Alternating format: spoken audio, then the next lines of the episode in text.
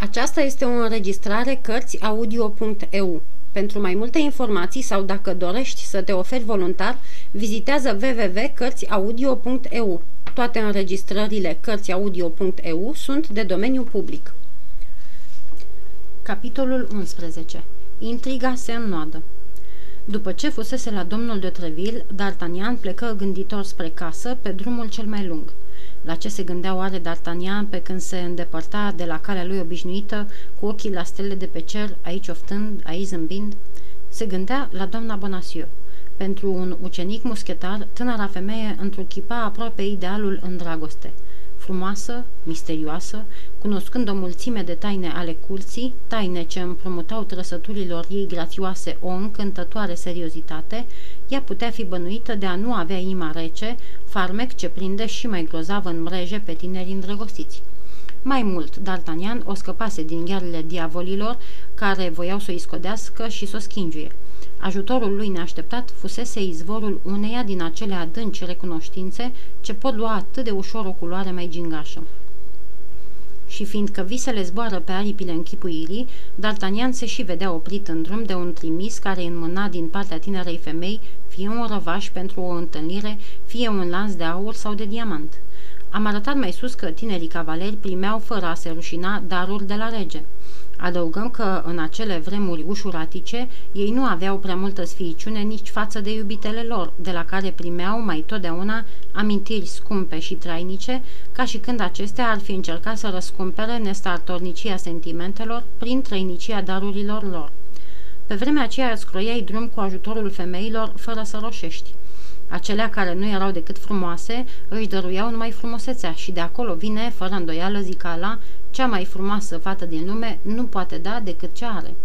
Femeile bogate dăruiau pe deasupra o parte din avutul lor și s-ar putea cita o mulțime de eroi ale zilelor, acelea galante care nu și-ar fi câștigat nici vaza și nici pătăliile fără punga, mai mult sau mai puțin căptușită, pe care iubitele o atârnau de oblâncul șeii lor.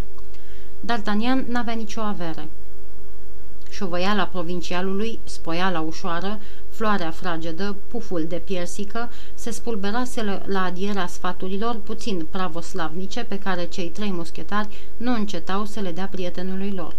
Potrivit ciudatelor vederi din acea vreme, D'Artagnan se socotea la Paris ca pe câmpul de luptă și nici mai mult, nici mai puțin ca pe meleagurile Flandrei. Acolo spaniolul, aici femeia. Peste tot un dușman de învins, peste tot numai daune de cerut. Însă, trebuie să o spunem, deocamdată D'Artagnan era însuflețit de un simțământ mai nobil și mai generos. Negustorul de mărunțișuri îi vorbise de averea lui. Tânărul putuse ghici că, alături de un nerod ca domnul Bonacieux, femeia ținea fără îndoială cheia banilor. Dar toate acestea nu avuseseră nicio înrăurire asupra simțământului său pentru doamna Bonacieux și orice interes rămăsese aproape străin de mugurii timpurii a iubirii.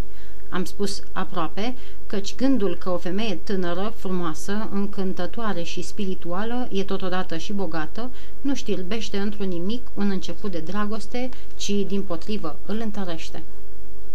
Belșugul înlesnește o sumedenie de mici griji, griji și de pofte boierești care se împacă minunat cu frumusețea.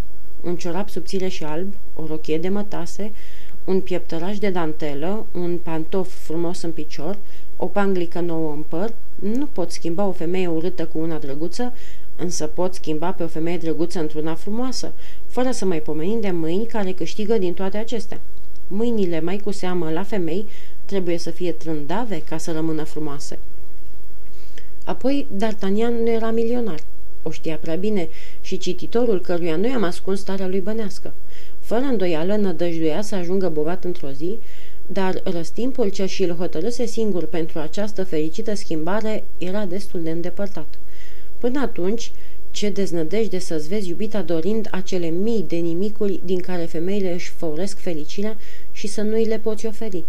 Cel puțin când femeia e bogată, iar iubitul nu e, își poate dărui singură ceea ce el nu-i poate da și, deși în chip obișnuit își face aceste plăceri cu banii soțului ei, rare ori tot el are parte de recunoștință. Gata să se schimbe în cel mai duios iubit, D'Artagnan era deocamdată un prieten credincios. În toiul celor mai înflăcărate vise cu soția negustorului, tot nu-și putea uita de chipzuielile lui. Frumoasa doamnă Bonacieux era tocmai femeia cu care să te plimbi pe plaiul Saint-Denis sau prin bălciul Saint-Germain în tovărășia lui Athos, Portos și Aramis, cărora D'Artagnan ar fi fost mândru să le arate o atare cucerire. Apoi, când umbli mult, ți se face și foame. Chiar își simțea de câtva timp stomacul gol. Se vor pune deci la calea cele mici prânzuri încântătoare, în timpul cărora atingi într-o parte mâna unui prieten, iar într-alta piciorul unei iubite. În sfârșit, în clipe grele, în împrejurări hotărătoare, D'Artagnan ar fi fost salvatorul prietenilor lui. Dar cum rămâne cu Bonacieux, pe care D'Artagnan îl împinsese în ghearele zbirilor, lepădându-se de el în gura mare, dar făgăduindu-i în șoaptă că îl va scăpa? Trebuie să mărturisim cititorilor noștri că D'Artagnan nu se gândea niciun fel la Bonacieux, sau chiar dacă se gândea, era pentru a-și spune că negustorul e foarte bine acolo unde e sau unde ar fi fost. Dragostea este cea mai egoistă dintre toate patimile. Totuși, cititorii noștri să fie liniștiți. Dacă D'Artagnan a uitat de Bonacieux, sau se face că a uitat, sub cuvânt că nu știe unde a fost dus, în schimb noi nu-l uităm, ba mai mult, chiar știm unde se află. Dar deocamdată să facem la fel ca gasconul nostru îndrăgostit. Cât privește pe cinstitul negustor de mărunțișuri, îl vom pomeni mai târziu. Tot gândindu-se la viitoarea lui iubire, tot vorbind cu bezna nopții și tot surâzând stelelor, D'Artagnan ajunse pe strada Cherche-Midi sau Chas-Midi, cum mi se spunea pe atunci. Fiindcă se găsea în cartierul unde locuia Aramis, îi veni în gând să treagă să-l vadă ca să-l lămurească pentru ce trimisese la el pe planșe, cu rugămintea să dea o fugă până la capcana cu pricină. Dacă din întâmplare Planșe îl găsise acasă, fără îndoială că Aramis alergase din strada groparilor și negăsind pe nimeni acolo, în afară poate de cei doi prieteni, nici lui, nici celorlalți nu le-ar fi putut trece prin minte ce însemnau toate acestea. Pentru atâta osteneală, îi se cuvenea o lămurire. Iată ce spunea cu glas tare D'Artagnan. În sinea lui se mai gândea că va avea astfel și prilejul să vorbească despre frumoasa doamnă Bonacieux, stăpâna gândurilor, dar nu și a inimii lui. Nu celei din tâi iubiri poți cere păstrarea unei taine. Prima iubire se învăluie într-o bucurie atât de cuprinzătoare, încât ea trebuie să se reverse, altfel te-ai înnăbuși. De două ceasuri Parisul era întunecat și începea să se golească. Toate orologiile cartierului Saint-Germain vesteau ora 11. Vremea era plăcută. D'Artagnan mergea pe o ulicioară cam pe unde se află astăzi strada Dassa, adulmecând boarea înmirezmată a vântului ce bătea dinspre strada Vojirar, peste grădinile răcorite de roa serii și de suflarea nopții. În depărtare răsunau înnăbușite sub obloane grele chiotele chefliilor de prin cine știe ce spelungi pierdute în câmpie. Ajuns la capătul ulicioarei, D'Artagnan coti la stânga. Casa unde locuia Aramis se afla între strada Caset și strada Servadoni. D'Artagnan trecuse pe strada Caset și, zărind poarta casei prietenului, pitită în desișul de comore și clematite, ce se învălmășeau pe deasupra porții, când văzu că o umbră ieșind din strada Servandoni. Acest ceva se înfășurase într-o pelerină și D'Artagnan crezu la început că era un bărbat. Dar după statura scundă, după mersul șovăitor și după pasul nehotărât, recunoscu îndată că era o femeie.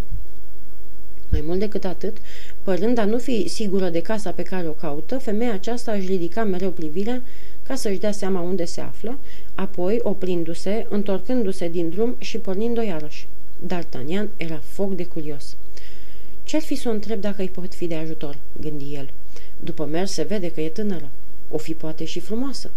O fi, dar o femeie care iese din casă la ora aceasta bate străzile doar ca să-și întâlnească iubitul. La naiba, dacă îi tulbur întâlnirea, înseamnă că nu brodesc tot mai bine cu cunoștința.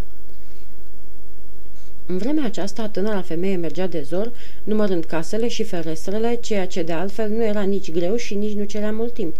Nu se găseau decât trei case mari pe bucata aceea de drum și numai două ferestre ce dădeau spre stradă. Una la o căsuță într-o grădină, paralel cu căsuța în care locuia Aramis, cealaltă fiind chiar fereastra lui Aramis.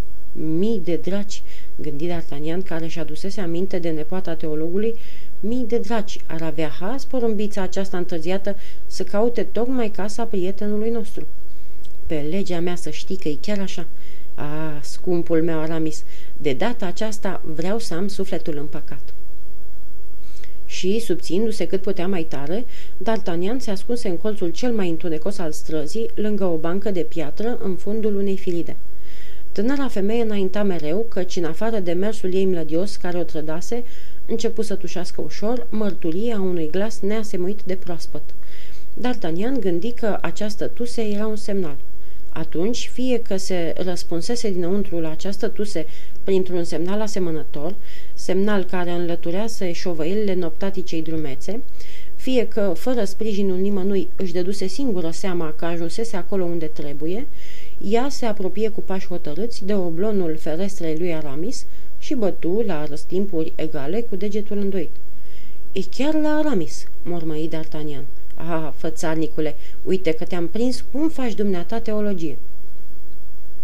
Abia răsunară cele trei bătăi că geamul dinăuntru se deschise și o lumină jucă printre despicăturile oblonului. Așa, așa, mormăi cel care trăgea cu urechea nu la uși, ci la ferestre, va să zică îi se aștepta venirea. Haide, acum oblonul se va deschide și doamna va sări înăuntru. Foarte bine. Dar, spre marea uimire a lui D'Artagnan, oblonul rămase închis. Mai mult încă, lumina care strălucise o clipă se stinse și totul se cufundă iarăși în beznă. Cu gândul că nu putea să țină așa multă vreme, D'Artagnan așteptă încordat. Era numai ochi și urechi. Avea dreptate. După câteva clipe, două lovituri scurte răsunară înăuntru. Tânăra din stradă răspunse printr-o singură lovitură. Oblonul se întredeschise. E ușor de închipuit cât de nesățios privea și asculta D'Artagnan. Din nefericire, lumina fusese mutată în altă încăpere, dar ochii tânărului se obișnuiseră cu întunericul. De alminteri, după cât se spune, ochii gasconilor, ca și ai pisicilor, au însușirea de a vedea în timpul nopții. D'Artagnan văzut deci pe tânăra femeie scoțând din buzunar ceva alb și pe care îl desfăcu repede și care luă înfățișarea unei batiste. Apoi o mai văzu arătându-i celui cu care vorbea un colț al așa zisei batiste. Lui D'Artagnan îi veni în minte Batista căzută la picioarele doamnei Bonacieux, Batistă care la rândul ei îi amintise de cea găsită la picioarele lui Aramis. Ce naiba putea să fie cu Batista aceea? Din locul unde se găsea D'Artagnan nu putea să vadă fața lui Aramis, spunem a lui Aramis că tânărul nostru nu punea la îndoială că cel care vorbea dinăuntru cu doamna de afară era chiar prietenul lui. Dorința de a afla birui cu mințenia și, cum cele două persoane aduse în scenă păreau absorbite de vederea Batistei, ieși tiptil și el din ascunzătoare și, iute ca fulgerul, dar înnăbușindu-și pașii, se lipi de colțul zidului de unde privirea lui pătrunse adânc în odaia lui Aramis. Ajuns acolo, D'Artagnan abia se stăpâni să nu strige de uimire. Ființa care vorbea cu noptate ca musafire nu era Aramis, ci o femeie, numai că D'Artagnan vedea destul de bine pentru a-și da seama de îmbrăcăminte, dar nu pentru a deosebi și trăsăturile feței. În aceeași clipă, femeia din cameră scoase a doua batistă din buzunar și o înlocui cu cea care îi fusese arătată. Apoi, cele două femei schimbară între ele câteva cuvinte. În sfârșit, oblonul se închise la loc, femeia care se găsea în stradă se întoarse și trecu la patru pași de D'Artagnan, acoperindu-și fața cu gluga pelerinei dar această măsură de prevedere fusese luată prea târziu, căci D'Artagnan o recunoscu pe doamna Bonacieux. Doamna Bonacieux! Bănuiala că ea era, îi străbătuse mintea în clipa în care o văzuse scoțând Batista din buzunar. Dar nu-i venea să creadă că doamna Bonacieux, care trimisese după domnul de la port ca să o însoțească până la Louvre, cu treiera singură pe străzile Parisului, în toiul nopții, înfruntând primejdia de a fi răpită a doua oară fără îndoială că trebuie să fi fost ceva foarte serios.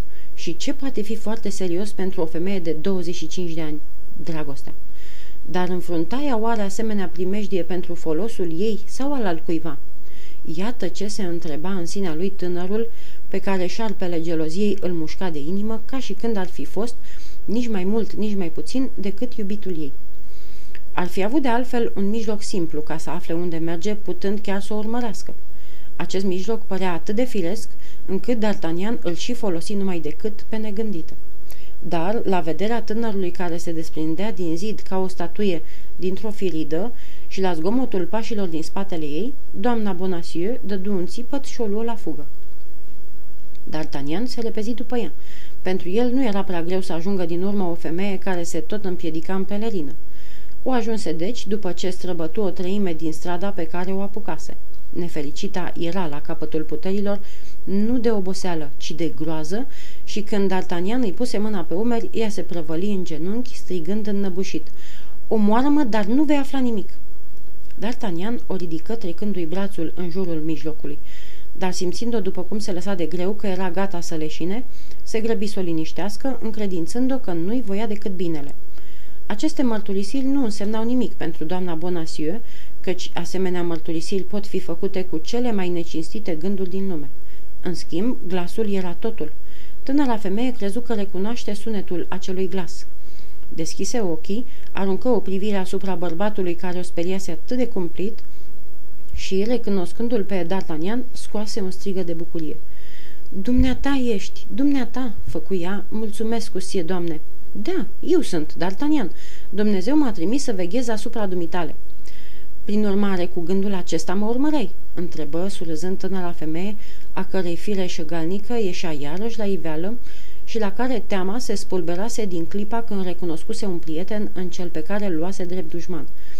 Nu, stărui D'Artagnan, mărturisesc că numai întâmplarea m-a scos în calea dumitale. Am văzut o femeie bătând la fereastra unuia dintre prietenii mei.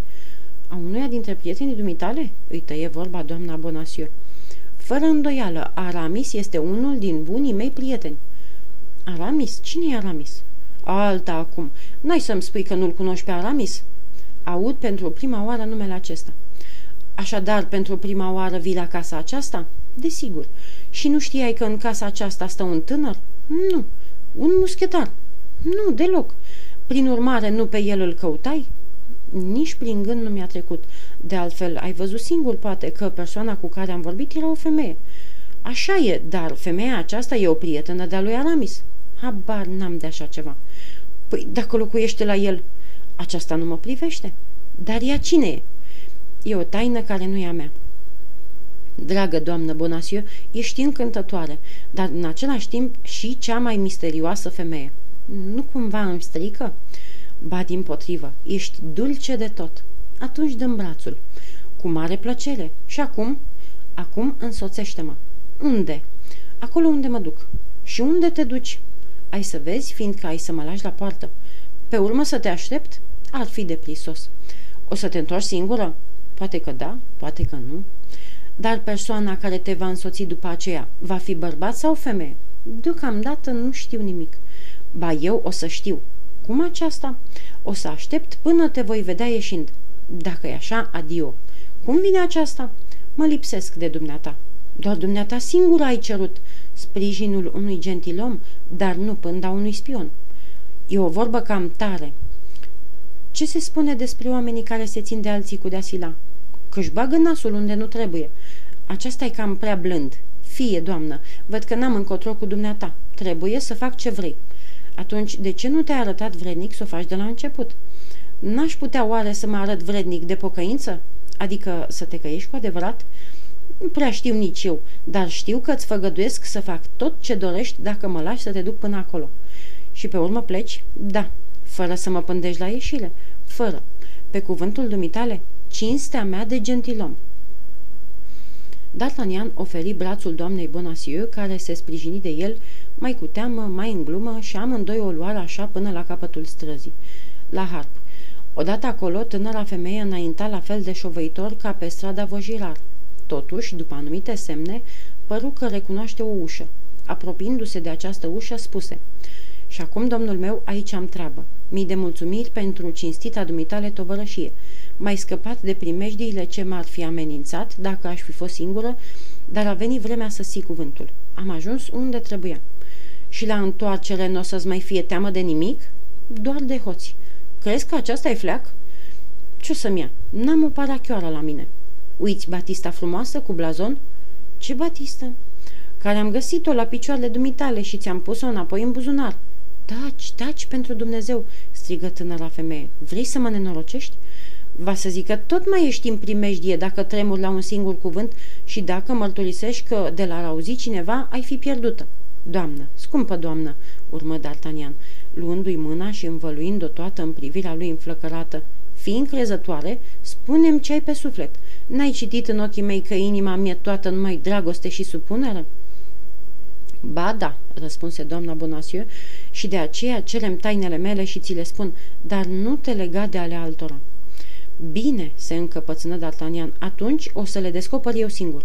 Dacă tainele acestea pot avea o înrăurire asupra vieții dumitale, înseamnă că tainele acestea trebuie să fie și ale mele.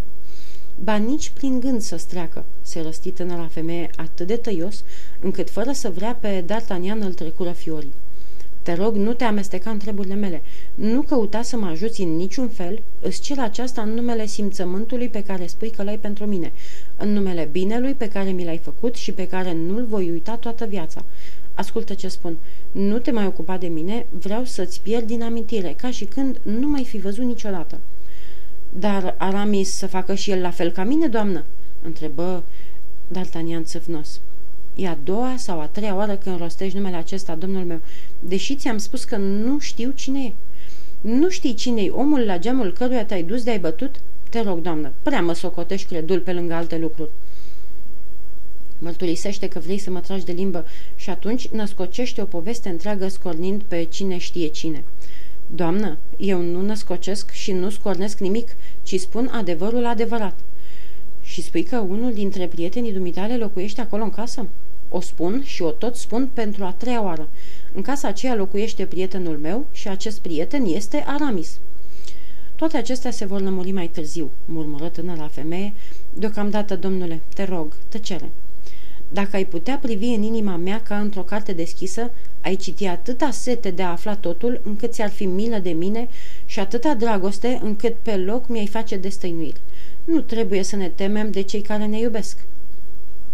Vorbești cam repede de dragoste, domnule, i-o reteză tânăra femeie clătinând din cap.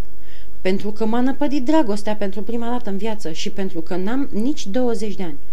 Doamna Bonasiol privi pe furiș. Ascultă, cred că am prins firul, stărui D'Artagnan. Acum trei luni era să mă bat în duel cu Aramis pentru o batistă, la fel cu aceea pe care ai arătat-o femeii de la el de acasă, batistă care, sunt sigur, că avea aceleași inițiale. Domnule, zise tânăra femeie, jur că mă obosești de nu mai pot cu toate iscodilele acestea. Dar dumneata, doamnă, care ești atât de prevăzătoare, ia gândește-te dacă ai fi arestată și ți s-ar găsi această batistă asupra dumitale. Nu e așa că n-ai scăpat de bănuieli? De ce? Nu sunt inițialele mele. C. B. Constance Bonacieux? Sau Camelie de Boatrasi? Taci, domnule, înțelegi odată să taci. Dacă primejdiile care mă amenință nu te opresc să vorbești, cel puțin gândește-te la cele care te amenință pe dumneata. Pe mine?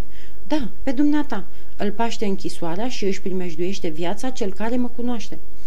Atunci nu te mai părăsesc. Domnule, se rugă tânăra femeie, împreunându-și mâinile, în numele cerului, în numele cinstei de militar și în numele cuvinței de gentilom, du-te pentru Dumnezeu. Iată, sună miezul nopții. E ora când sunt așteptată. Doamnă, răspunse el înclinindu-se, nu mă mai pot împotrivi cuiva care mă roagă ca dumneata. Fii liniștită, plec.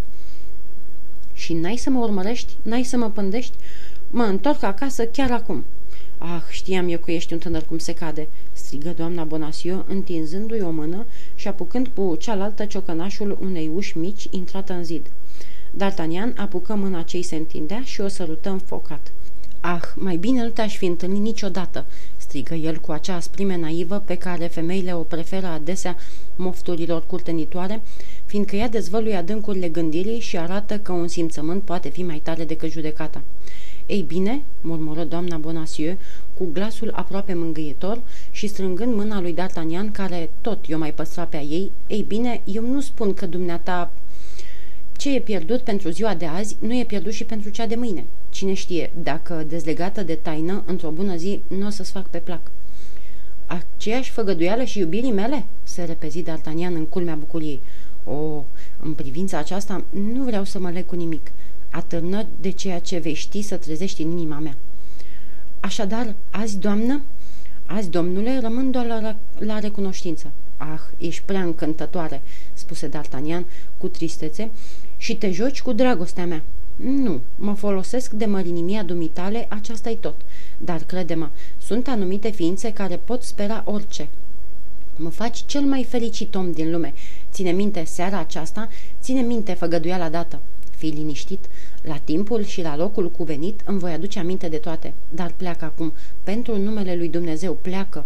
Eram așteptată la miezul nopții și sunt în întârziere. Cu cinci minute.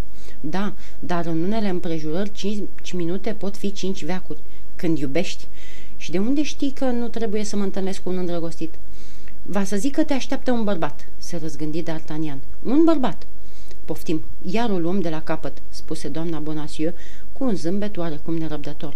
Nu, nu, mă duc, plec. Cred în dumneata și vreau să fiu vrednic de încrederea mea oarbă, chiar dacă această încredere ar fi o prostie curată. La revedere, doamnă, la revedere! Și, neputându-se parcă dezlipi decât printr-o smucitură de mâna ce o ținea în mâna lui, D'Artagnan se îndepărtă fugind, în vreme ce doamna Bonacieux bătea, la fel ca și în oblon, trei lovituri încete și bine chipzuite. Apoi, ajuns în colțul străzii, el își întoarse capul. Ușa se deschisese și se închisese la loc, iar frumoasa lui nu mai era acolo. D'Artagnan își căută de drum. Cum își deduse cuvântul că nu va pândi pe doamna Bonacieux, chiar dacă viața lui ar fi atârnat de locul unde ea trebuia să se ducă sau de persoana pe care trebuia să o însoțească, s-a dus acasă, fiindcă așa făgăduise. Cinci minute mai târziu era pe strada groparilor. Bietul Atos, gândea el, nu o să priceapă nimic din toate acestea. O fi moțăind așteptându-mă sau s-o fi întors acasă și o fi aflat că în lipsa lui venise o femeie. O femeie la Atos. La urma urmelor mai era una și la Aramis. Ce stranii sunt toate acestea grozav, aș vrea să știu cum au să se sfârșească. Prost, domnule, prost, răspunse o voce pe care tânărul o, fi, o recunoscu a fi a lui Planchet, căci tot vorbind tare de unul singur, ca mai toți dușii pe gânduri, o apucase pe alea la capătul căreia urca scara ce ducea în camera lui. Cum prost? Ce vrei să spui, nerodule? Ce s-a mai întâmplat? Tot felul de nenorociri. Ce anume? Mai întâi, domnul Atos a fost arestat. Arestat? Atos arestat? De ce? L-au găsit la dumneavoastră și l-au luat drept dumneavoastră. Și cine l-a arestat? Soldați din gardă aduși aici de oamenii negri pe care i-a spus pe fugă. De ce nu și-a spus numele? De ce n-a spus că n-are habar de toată problema aceasta? Ferita, Sfântul Domnule, ba s-a apropiat de mine și mi-a șoptit. Stăpânul tău are nevoie de libertate și nu eu, fiindcă el știe tot, iar eu nu știu nimic. O să creadă că l-au arestat pe el și așa o să câștige timp. Peste trei zile spun cine sunt și atunci o să trebuiască să-mi dea drumul. Bravo, Atos! Ce inimă nobilă!" murmură D'Artagnan. Nici n-ar fi putut face altfel. Și ce-au făcut zbirii? Patru l-au dus cu ei, n-aș putea să vă spun unde, la Bastilia sau la Fort Levec. Doi au rămas aici cu oamenii negri care au scotocit peste tot și au luat toate hârtiile. În sfârșit, ultimii doi au stat de strajă la poartă în timpul isprăvii. Pe urmă, când au sfârșit, au plecat cu toții, lăsând casa goală și toate vraiște. Dar Portos și Aramis nu i-au găsit, n-au venit. Dar pot să sosească dintr-o clipă într-alta. Le-ai lăsat vorbă că îi aștept, nu-i așa?" Da, domnule. Ascultă, nu te mișca de aici. Dacă sosesc, spune-le ce mi s-a întâmplat și să mă aștepte la cârciuma Pom de Pan. Aici ar fi primejdios, căci casa poate fi spionată. Alerg la domnul de Treville să-i dau de știre despre toate întâmplările și pe urmă mă duc să-i întâlnesc acolo. Bine, domnule, spuse Planchet, dar tu nu te mișca de aici și vezi, să nu-ți fie frică, îl îmbărbătă D'Artagnan întorcându-se de la ușă. N-aveți nicio grijă, domnule, răspunse Planchet. Nu mă cunoașteți încă. Eu sunt curajos nevoie mare când îmi pun în cap să fiu, numai că e greu până mă hotărăsc. De altfel, sunt din Picardia. Atunci ne-am înțeles, urmă D'Artagnan, mai bine mori decât să-ți părăsești postul. Da, domnule, și fac orice numai ca să vă dovedesc ce mult țin la dumneavoastră. Bine, își spuse în sinea lui D'Artagnan, s-ar zice că metoda pe care am folosit-o cu băiatul acesta e bună. Nu-i rău de știu la nevoie. Și repede, cât îl puteau duce picioarele, care erau totuși cam obosite după alergătura de peste zi, D'Artagnan se îndreptă spre strada Colombie. Domnul de Treville nu era acasă. Compania sa făcea de gardă la Louvre. Era și el la Louvre cu oamenii lui. Trebuia numai decât să ajungă la domnul de Treville, căci nu se putea să nu se aducă la cunoștință cele ce se petreceau. D'Artagnan hotărâ deci să încerce a intra la Louvre. Uniforma de soldat din compania domnului de Zesart trebuia să înleznească trecerea. Coborâ pe strada Petit Augustin și o luă de-a lungul cheiului, îndreptându-se spre podul nou. Se gândise o clipă să treacă Sena cu pontonul, dar, ajungând pe malul apei, își vârâ pe negândite mâna în buzunar și văzu că n-are cu ce să plătească taxa de trecere. Când ajunse în dreptul străzii Dofin, văzut deodată ieșind dintr-acolo o pereche alcătuită din două persoane, a căror înfățișare Lisbi. Cele două persoane care alcătuiau această pereche erau una un bărbat, iar cealaltă o femeie. Femeia aducea cu doamna Bonacieux, iar bărbatul semăna ca două picături de apă cu Aramis. Pe lângă aceasta, femeia avea acea mantilă neagră pe care D'Artagnan o mai vedea încă profilându-se pe oblonul din strada Vojirar și la ușa din strada la Arp. Mai mult, bărbatul purta uniforma de muschetar. Gluga femeii era trasă peste ochi. Bărbatul își ascundea obrazul cu batista. Această îndoită măsură de prevedere arăta neîndoios că niciunul nu ținea să fie recunoscut. Trecură podul. Era același drum ca și al lui D'Artagnan, căci D'Artagnan se ducea la Louvre. Se luă deci după ei. Nu făcuse nici 20 de pași și D'Artagnan ajunse la convingerea că femeia nu era alta decât doamna Bonacieux, iar bărbatul Aramis. Simți deodată toate chinurile geloziei sfârtecându-i inima. Era de două ori înșelat, de prietenul lui și de aceea pe care o îndrăgea de pe acum ca pe o iubită. Doamna Bonacieux se jurase pe toți sfinții că nu-l cunoaște pe Aramis, iar la un sfert de oră mai târziu o întâlnea la brațul lui Aramis. Lui D'Artagnan nici nu-i trecea prin minte că o cunoștea pe frumoasa negustoreasă abia de trei ceasuri, că ea nu-i datora decât o brumă de recunoștință pentru că o scăpase din mâinile oamenilor negri care voiau să o răpească și că, la urma urmei, nici nu-i făgăduise nimic. Se socotea un iubit batjocorit, trădat, umilit. De mânie, sângele îi năvăli în obraz și hotărâ să lămurească totul. Simțind că sunt urmăriți, cei doi tineri grăbiră pasul. D'Artagnan o luă la fugă, trecu înaintea lor, apoi se întoarse și le ieși în cale tocmai când erau în dreptul samaritencei, scăldate în lumina unui felinar ce își trimitea razele slabe pe partea aceea podului. D'Artagnan se opri în fața lor, iar ei se opriră în fața lui. Ce dorești, domnule?" întrebă muschetarul dându-se înapoi cu un pas și cu un accent străin care îi dovedea lui D'Artagnan că unele din bănuielile lui cam dădeau greș. Nu e Aramis," strigă el. Nu, domnule, nu sunt Aramis și după uimirea dumitale văd că m-ai luat drept altcineva, așa că te iert." Mă ierți?" izbucni D'Artagnan. Da," răspunse necunoscutul. Lasă-mă de să trec, dacă nu cu mine ai treabă."